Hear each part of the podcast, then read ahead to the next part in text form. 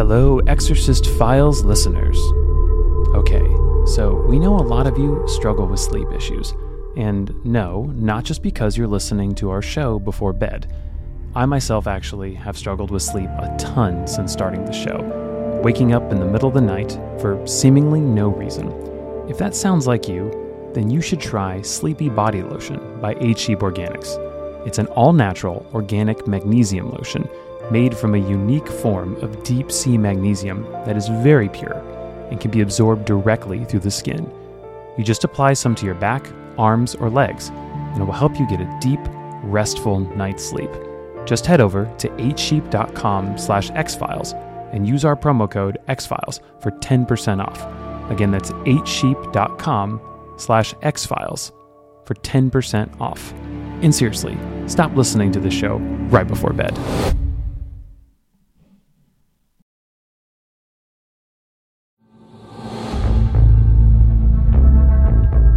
But other angels, apparently of all the ranks, a minority, says, No, we're going to do it our way. We don't want to depend upon you. They were kind of in love with their perfections that they had. They thought they were strong enough to be able to do what God wanted them to do without depending upon Him. To use Frank Sinatra's famous theme song, they did it their way. So they lost their bliss in one act. And as a result, they turned away from their creator and became demons.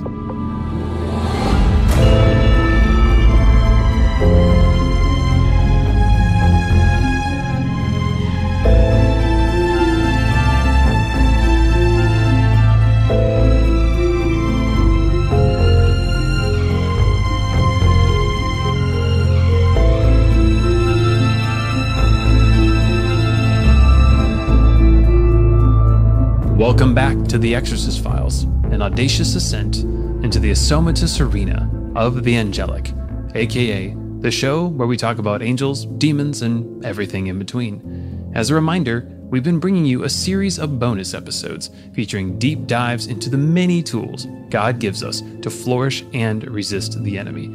While we will return to our dramatizations in season 2, we are so grateful for our special guests stepping in while Father is out on his relic tour. We started with an exploration into the history of relics and some moving testimonies. We got a little chilled hearing two exorcistic colleagues of Father Martins' share their own otherworldly tales. And now we are excited to fulfill the age old prophetic admonition give the people what they want. And the people have spoken, at least on Instagram. You all wanted an episode on angels, so here you go. We are proud to unearth angels for you all. Honestly, we'll probably do a couple episodes on this. It's hard to sum up the entire angelic realm in about 40 minutes. Before we begin, we must remember that when discussing the angelic realm, this is not an exact science. What we do know, though, are that accounts of angels abound in Scripture, and they have played many crucial roles in God's unfolding story for creation. Many people throughout history have shared visions and experiences of encountering angels, and the Abrahamic religions, Judaism, Christianity, and Islam, all teach of their existence. So, without further delay, let's put those wings together and get the heavenly choir queued up. No, it's not Danny Glover or Christopher Lloyd, it's Father Basil Cole. And while I can say I don't completely understand the expression entirely, he is the quote, sharpest of cookies. Father Basil Cole, born and raised in San Francisco, became a Dominican in 1960, studied at St. Albert's College in Oakland as a Dominican. Then one year I studied for my license and lectorate degree in Le Saulchoir in France. And then I proceeded to become a superior rather young in San Francisco and Los Angeles. And I began my second career as a parish missionary, going up and down the West Coast, preaching parish missions, Eucharistic revivals, etc. And then I was invited to teach at the Angelicum in Rome, where I taught from 1985 to 1997.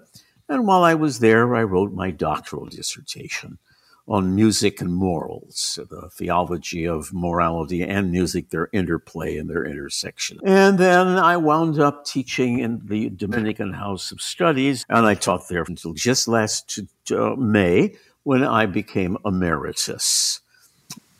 I've written about four or five books. My latest book is called Angelic Virtues and Demonic Vices, uh, published by TAN. Music and morality. I can only assume he was trying to answer that infernal riddle that plagues us all. Does music, in fact, quote, make you lose control? Now, when I asked a colleague of mine who was the top angelic expert, if such a thing exists, Father Cole's name came up numerous times. So I knew we're all wondering what did his guidance counselor say to lead him to becoming the quote angel expert? I read an article in the L'Osservatore Romano in which the uh, author mentioned that the early Dominicans, before they got in the pulpit and preached, they'd pray to everybody's angels in the church or wherever they were preaching. And I thought, oh, what a great idea. And I, forgot about it. And then I had to begin a, what was called a parish renewal in St. Hilary's Parish in Tiburon, California. It started at 5 o'clock Mass. I had my outline for my homily. And just before I started, I quietly prayed to the congregation's angels. Then I began my homily, and all of a sudden, the, the outline went out the window, as it were, and I was getting more ideas and more ideas about preaching. It was just sort of natural almost. And then I had to hear confessions afterwards. And I was in the confessional for almost an hour and a half. And people were saying, I'm here because of something you said. And I thought, uh oh, they were here because the angels told me to say something. That was the beginning of my journey into the theology of angels. Now, for those outside the Catholic Orthodox traditions, the term praying to the angels will probably ruffle some angelic feathers. As Father shared in season 1, though, Catholic doctrine is very clear worship is due to God and God alone. The term pray to is actually more akin to ask or request. It's an important distinction that the Catholic Church does teach that you can make requests to the saints and to the angels, just like you can make requests to friends on earth to pray for you. We will get into angelic human relations later, but for now, I wanted to go back to the beginning and get Father Cole to tell us the story of why God started all of this in the first place.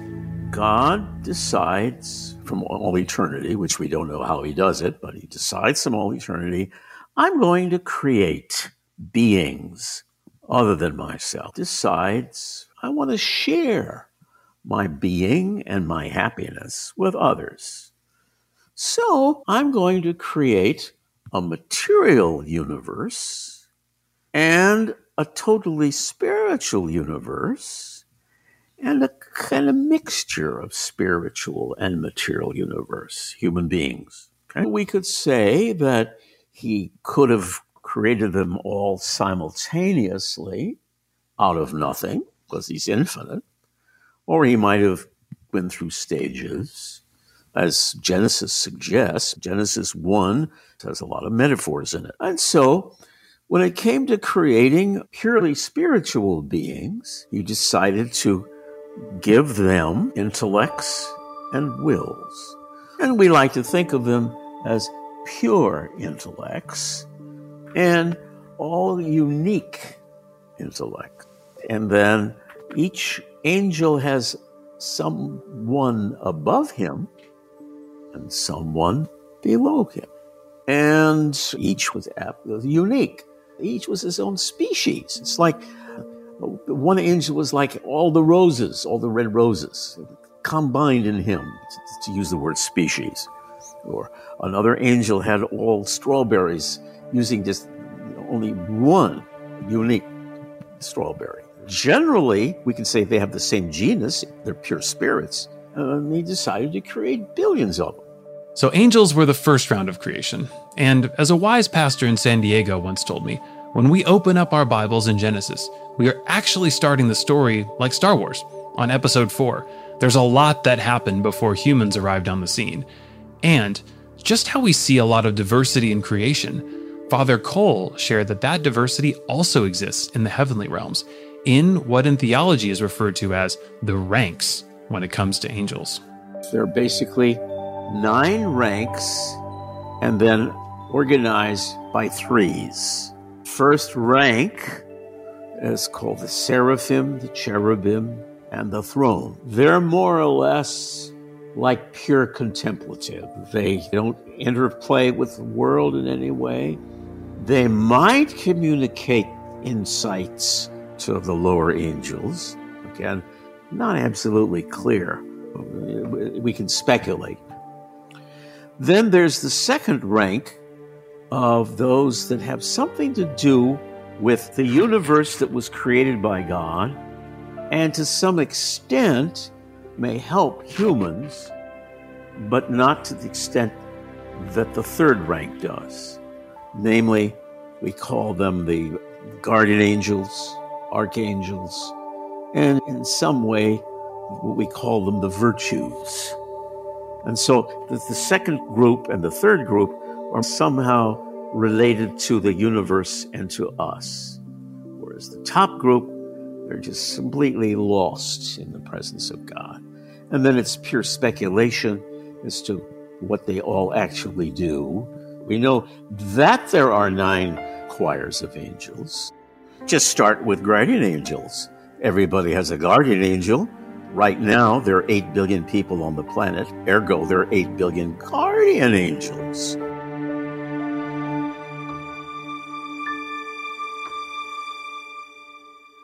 While theologians over the centuries have certainly debated about whether there are, in fact, specific angels assigned to an individual for life, what is not debated is the powerful role of angels in helping defend and minister to God's people. As Psalm 91, verses 11 through 12 read, For he will command his angels concerning you, to guard you in all your ways. They will lift you up in their hands, so that you will not strike your foot against a stone. Throughout the Bible, we see stories of angels arriving on the scene to help deliver important messages, deliver answers to prayer, make war and bring on the Lord's judgment against his enemies, and even comfort, in the same way Jesus was attended to after his temptation in the wilderness by Satan. So, if Jesus needed some angelic ministry, we probably do too. Given the nature of human frailty, it made sense for God to give us someone of the lowest rank of the angels who could suggest things to our imaginations and to our memories, and also sometimes protect us from dangers, etc. It make make perfect sense for God to do that, and to let us know that we have someone to take care of us and guard us and to help us and to bring us graces.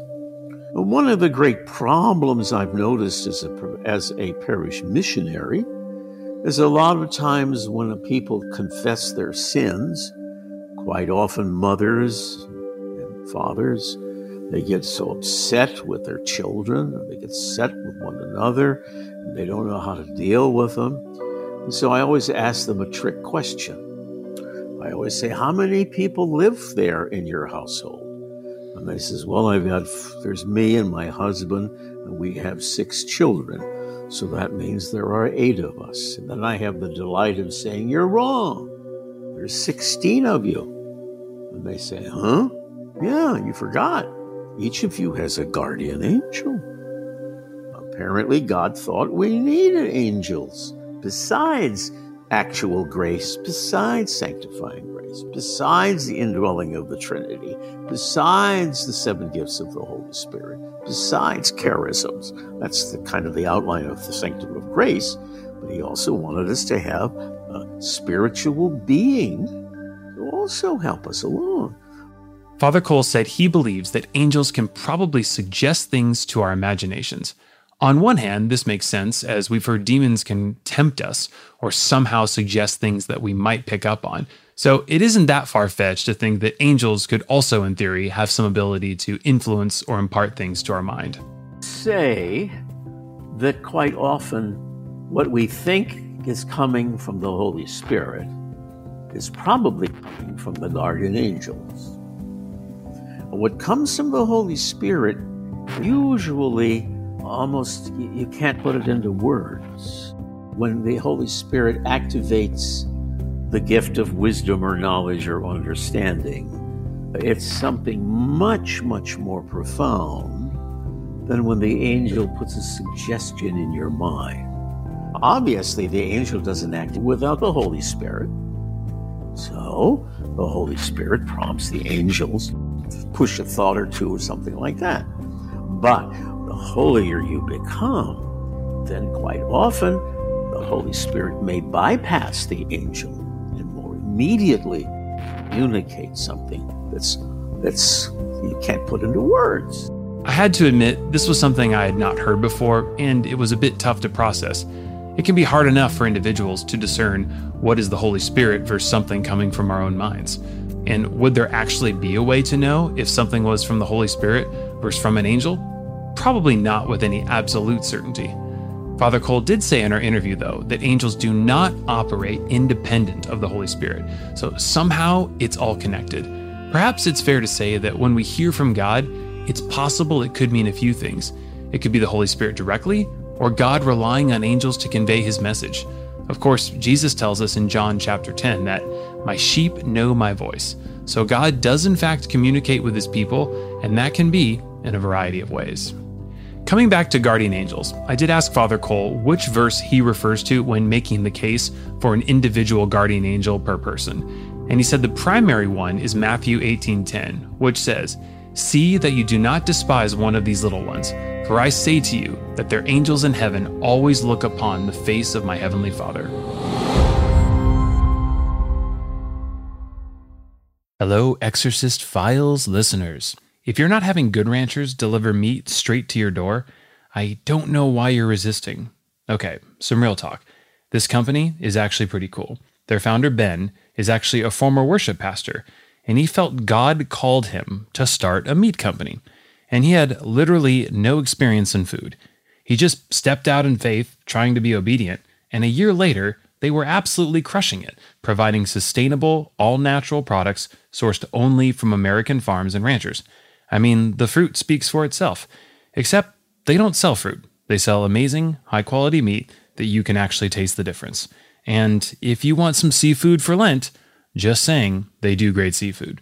Go to goodranchers.com and use promo code XFiles, that's EX Files, X Files, for a delicious discount 10% off. Seriously, go check it out.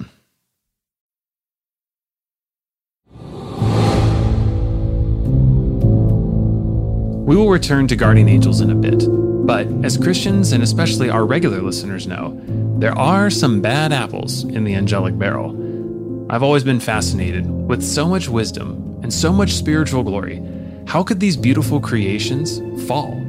Turns out their story has some parallels with ours. First, when they were created, they did not have the beatific vision. Okay, they're in the presence of God. You're in the presence of God. I'm in the presence of God, but we don't see it with our intellects. Neither did the angels see him directly. But he can still communicate with people who don't see him, and he did with grace. Uh, all the angels, unlike ourselves, were given infused ideas. Because of their brilliance, even the dumbest angel is far more brilliant than the, than the Einstein or Thomas Aquinas put together. That's part of the problem. However, in giving them sanctifying grace, he also gives them an ultimate goal of happiness. In their first instance, they are capable of all kinds of stuff, but he also gives them a challenge. And that challenge is if you rely on me, I will give you absolute bliss according to the measure of the intellect and will I've given you, according to the degree of intelligence that you have. Now, the vast majority had no problem with that. They decided, yes, we'll depend upon you. But other angels, apparently of all the ranks, a minority, says, No, we're going to do it our way. We don't want to depend upon you. They were kind of in love with their perfections that they had. They thought they were strong enough to be able to do what God wanted them to do without depending upon Him. To use Frank Sinatra's famous theme song, they did it their way. So they lost their bliss in one act. And as a result, they turned away from their Creator and became demons, total misery forever and ever. Some of whom, who were already somehow regulating Earth, were allowed to be able to tempt human beings and to interfere with their willpower. In the Gospel of Luke, chapter 10, Jesus says, I saw Satan fall like lightning from heaven. And in Revelation chapter 12, we see the forces of heaven in a great battle led by the archangel Michael, waging war against a great dragon, and seeing this dragon and his followers thrown down. So that begs the question how would one be cast out of an eternal heaven? To quote the book of VH1, where are they now? Technically, when they're created, they're outside of space, outside of materiality, which is hard for us to put our minds around. So, strictly speaking, God doesn't cast them out, although that's the best way to understand it. With even St. Michael the Archangel is supposed to have done, been an instrument of that. But looking at it absolutely, they cast themselves out by that very act of rebellion. When they rebel, they're no longer in union with God. And that leads to instantaneous unhappiness and suffering and misery because their minds are made to possess goodness and truth. But now they've thrown it away. All they have left is sin. And sin brings to them a very deep unhappiness.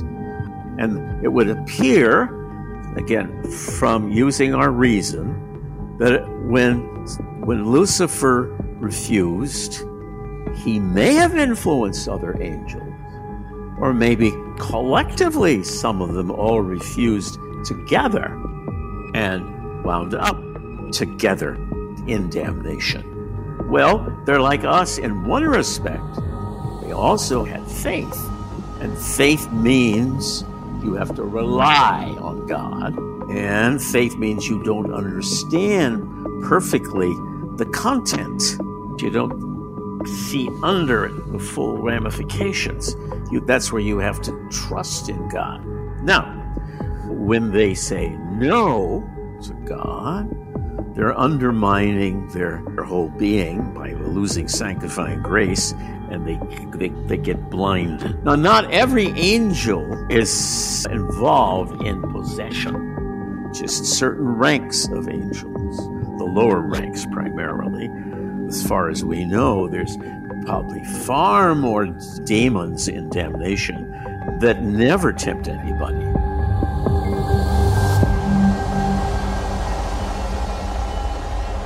So Satan, formerly Lucifer, incited a rebellion which led to them casting themselves out, effectively severing their union with God. Father Cole believes that while it's different, somewhat like our experience here on earth, the angels did not have a complete and full revelation of God.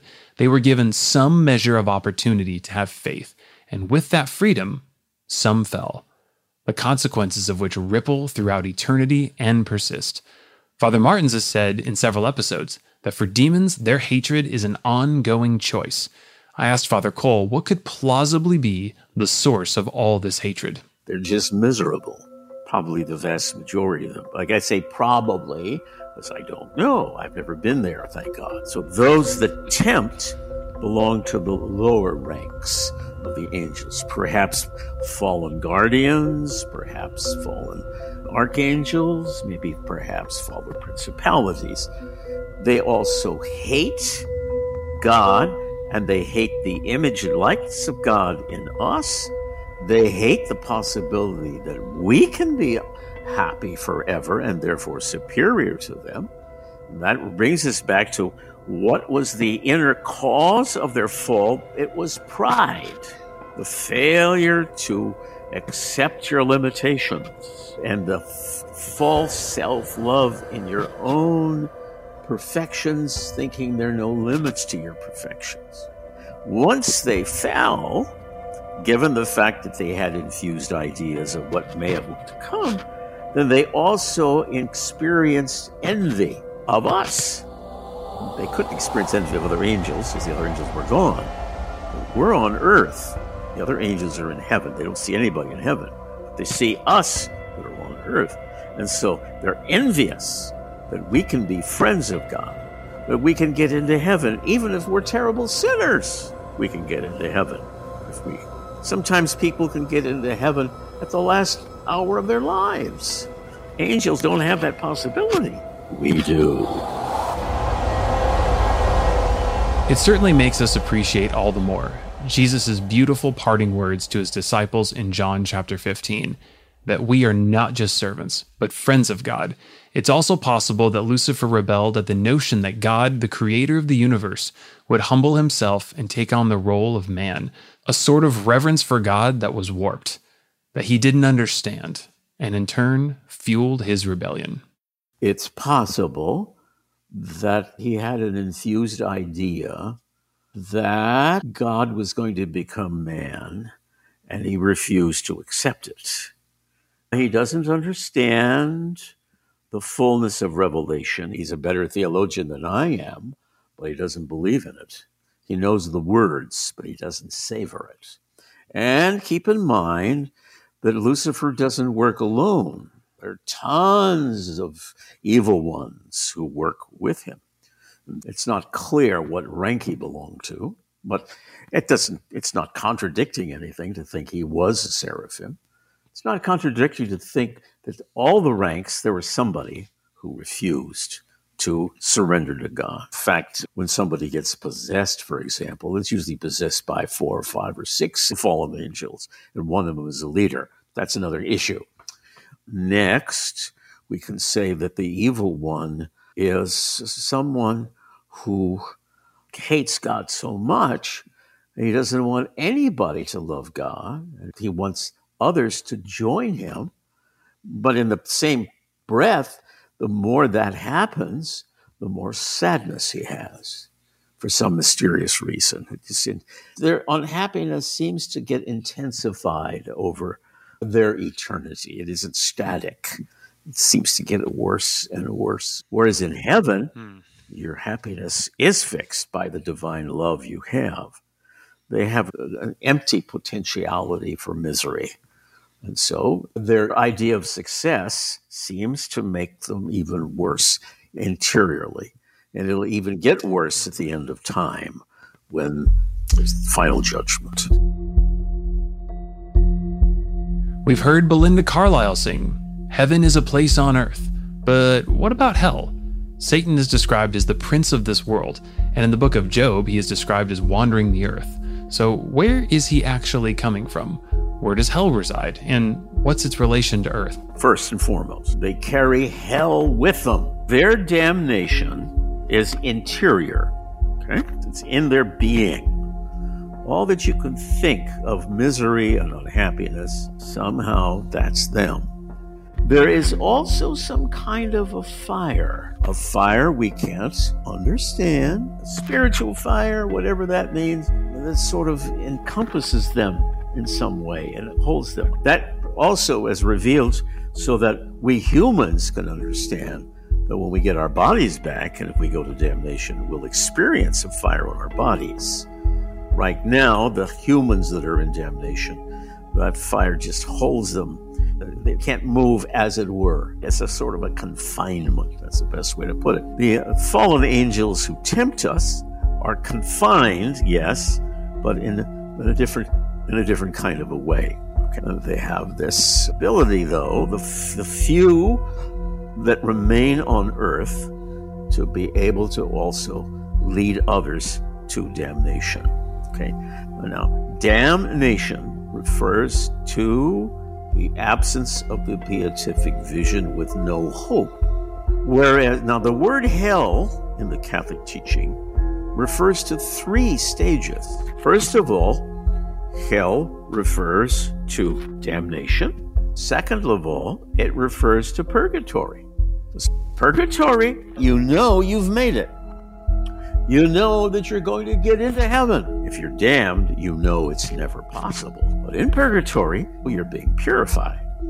You also have a kind of a fire that confines you some way. But again, all these things are purifying because in the state of purgatory, as distinct from damnation, state of purgatory, you're in state of sanctifying grace. Now, you may be the lowest person in purgatory, you still have sanctifying grace. And with sanctifying grace comes complete and total hope you're going to make it, comes with an understanding of why you're suffering. You're still suffering from the fact that you haven't achieved your ultimate goal yet. That suffering becomes purifying. The people in purgatory are not only poor souls, they're rich souls too. They have a possession of God, but they don't see Him. It's like when angels were first created, they don't see God. Well, in this case, the people in purgatory, while they don't see God, they know that they will, absolutely beyond any question of doubt. Whereas those in damnation, yeah, nothing. It's it's hopeless.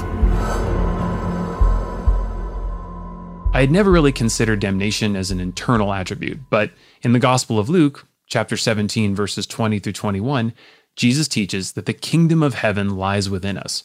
Perhaps in the same way we carry God's kingdom in us, the demons, now fallen, carry eternally their choice, and by default, the kingdom of darkness resides inside them. Now, Father Cole has referenced lesser demons that are somehow given authority to interact with us. Christian teaching holds that demons cannot read our thoughts, but instead are keen observers and brilliant intellects that watch us and study us. Guardian angels can have infused ideas instantaneously from God about anything if God wants them to know it. But demons can have conjectural knowledge based upon how we've acted in the past, but they, they can't have absolute knowledge. They can know our weaknesses, but they may not know our strengths. Mm-hmm. They can know something of our weaknesses, but they don't have infallible knowledge. And sometimes they're right, sometimes they're wrong. And they find out the hard way or the easy way. So, what Father Cole is suggesting is that when a demon, perhaps in one of Father Martins' cases, speaks of something that on the surface seems impossible for it to know, it is not from reading a person's mind, but rather drawing a conclusion of what it has observed. They wait and see things, and then, like all intellects, weave together a story. God, on the other hand, fills believers with the Holy Spirit, a Holy Spirit that resides inside of them. The angels in heaven are in relationship with God, so perhaps that explains why they might be able to infuse ideas into our imaginations, due to their connection with the living God who dwells inside all believers, the Holy Spirit working with them. Of course, this is conjecture. Now, I want to return to guardian angels again. This is a question asked by so many of our listeners. If there are individual angels assigned to guard and minister to us, how do we reconcile all the suffering we see? If there's 8 billion angels working for us at least, why is life so hard? First principle we should never ask God for a cross. However, when crosses come, and they do, then we have to ask God, to take away the cross. If God doesn't take away the cross, then we have to ask Him to give me the grace to endure the cross and to accept the cross and merit with the cross. And that could include asking the same thing from the Blessed Virgin Mary, St. Rita, St. Jude, and your guardian angel, too. Not either or, all the above. And when you do that, you're still in suffering. Somehow you manage to be able to dance with it. You're in a dance with God now. You're sharing in Christ's crucifixion, Christ's way of the cross. We know that when you cooperate with the cross, something beautiful comes out of it, something great comes out of it, not immediately, but over the long haul. In fact, sometimes later on in life, you might thank God you had that cross because it did something wonderful for you. But you have to be willing to wait and see and persevere And asking Mary and Joseph and the angels, your guardians, help me through this. Keep me focused. We probably won't cooperate perfectly, but we will get a little extra boosts now and again. And maybe we might even give a giant boost occasionally, depending upon how close we are to God when the suffering comes. Suffering and misery is meant to be a grace in disguise. And then we have to follow that famous sentence in the, in the Council of Trent God doesn't ask us to do the impossible. What He does expect of us is to try to do what we can ask for his help directly and through the saints, the angels, friends, and he will see to it that it's accomplished.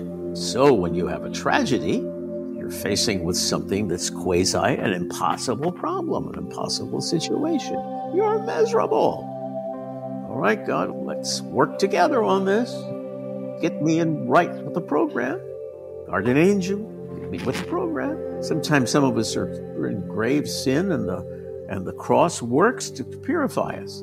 Some of us are in grave sin and the cross makes us even worse because we don't want to rely on God's help. God doesn't ask us to do the impossible. Like all questions of suffering, it goes back to God's sovereignty. We just don't get all the answers this side of eternity. And to be fair, if there are indeed angels guarding us, we may never know how many crises were avoided because of those angels, as their activity remains veiled from our earthly faculties. Now, assuming there are in fact angels ministering and guarding us, I wondered what is Father Cole's advice for an appropriate posture for how to explore this topic more, and what attitude should we have as we think about angels? It's good to see if you can find a good book or something about angels just to get to know a little about their essence a little bit about their history. That's the first thing. Because the more you know theologically, it's a little easier to love, respect.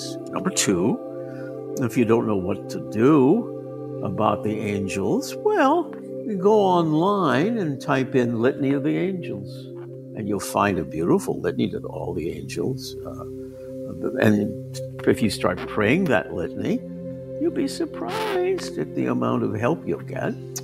Quite often we don't do that. And they still help us. But the more you acknowledge, well, they're going to be a little more attentive. You know, it's like anything. You know, you show somebody some respect, well, then they, that kind of wakes them up, as it were, a little bit. Well, that was deep, right? Studying angels seems to be like fighting a hydra. You cut one head off, and another three questions pop up. It is fascinating, though, and encouraging. We know we spend a lot of time on this show talking about demons. I mean, they're the case files of an exorcist. But if the enemy and his minions are real, then God is too, and infinitely more powerful. And as we close out the year, we want to celebrate that truth. We will have more angelic content for you in the new year, but this is it for 2023, folks. Thank you so much for making it such an incredible year. We are so grateful for all the support in helping make this podcast such a huge success. We want to give a very special thank you to some sponsors who helped make this episode possible. First, our friends at Exodus. Men, if you found today's episode interesting, you are definitely going to want to check out Exodus 90, their spiritual formation program for men. The testimonies coming out of it are incredible. Head over to startmyexodus.com slash exfiles to get started. And if after listening to this you find yourself very hungry, perhaps for venison, you need to go visit our partners at Maui Nui Venison. If you haven't tried it, it's amazing. When you're done fasting and praying for the nations, seriously, grab some of their venison. Use promo code EXFILES for 20% off. It's seriously epic. Now, before we go, we do want to leave you with one final word of advice. In the book of Hebrews, the writer reminds us to not be forgetful to entertain strangers for thereby some have actually entertained angels unawares. At the very least, think about that when you do your holiday party guest lists. And so, in the words of the great baseball manager, George Knox, you can call it faith, you can call it angels, you can call it whatever you like. But we'll call it angels. Merry Christmas, everyone. Happy New Year. And remember, the sin stops here. To keep in touch with us and get some of our anointed merchandise, and by that I just mean it's really cool, it's not actually anointed, you can visit our website at exorcistfiles.tv. You can also email us absurd and overly specific criticism at exorcistfiles at gmail.com. We are working on responding to all the emails. All cases in the Exorcist Files are recounted by Father Carlos Martins from his personal archives. While this episode did not have any 3D binaural drama, it still takes a ton of work and research. The series is hosted by Father Martins and myself, Brian Bethea. Today, we want to give a very big thank you to Father Basil Cole for sharing his wisdom with us. It takes a legion of people to make this show possible. Post production by DB Mix Studios, Dan Blessinger and Michelle Martinez. Music and scoring by Jim Cavell. Executive producers are Carlos Martins and Ryan Bethea. And remember, please sign up for our email list. You're going to want to be updated on all the things happening next year. See you then, folks.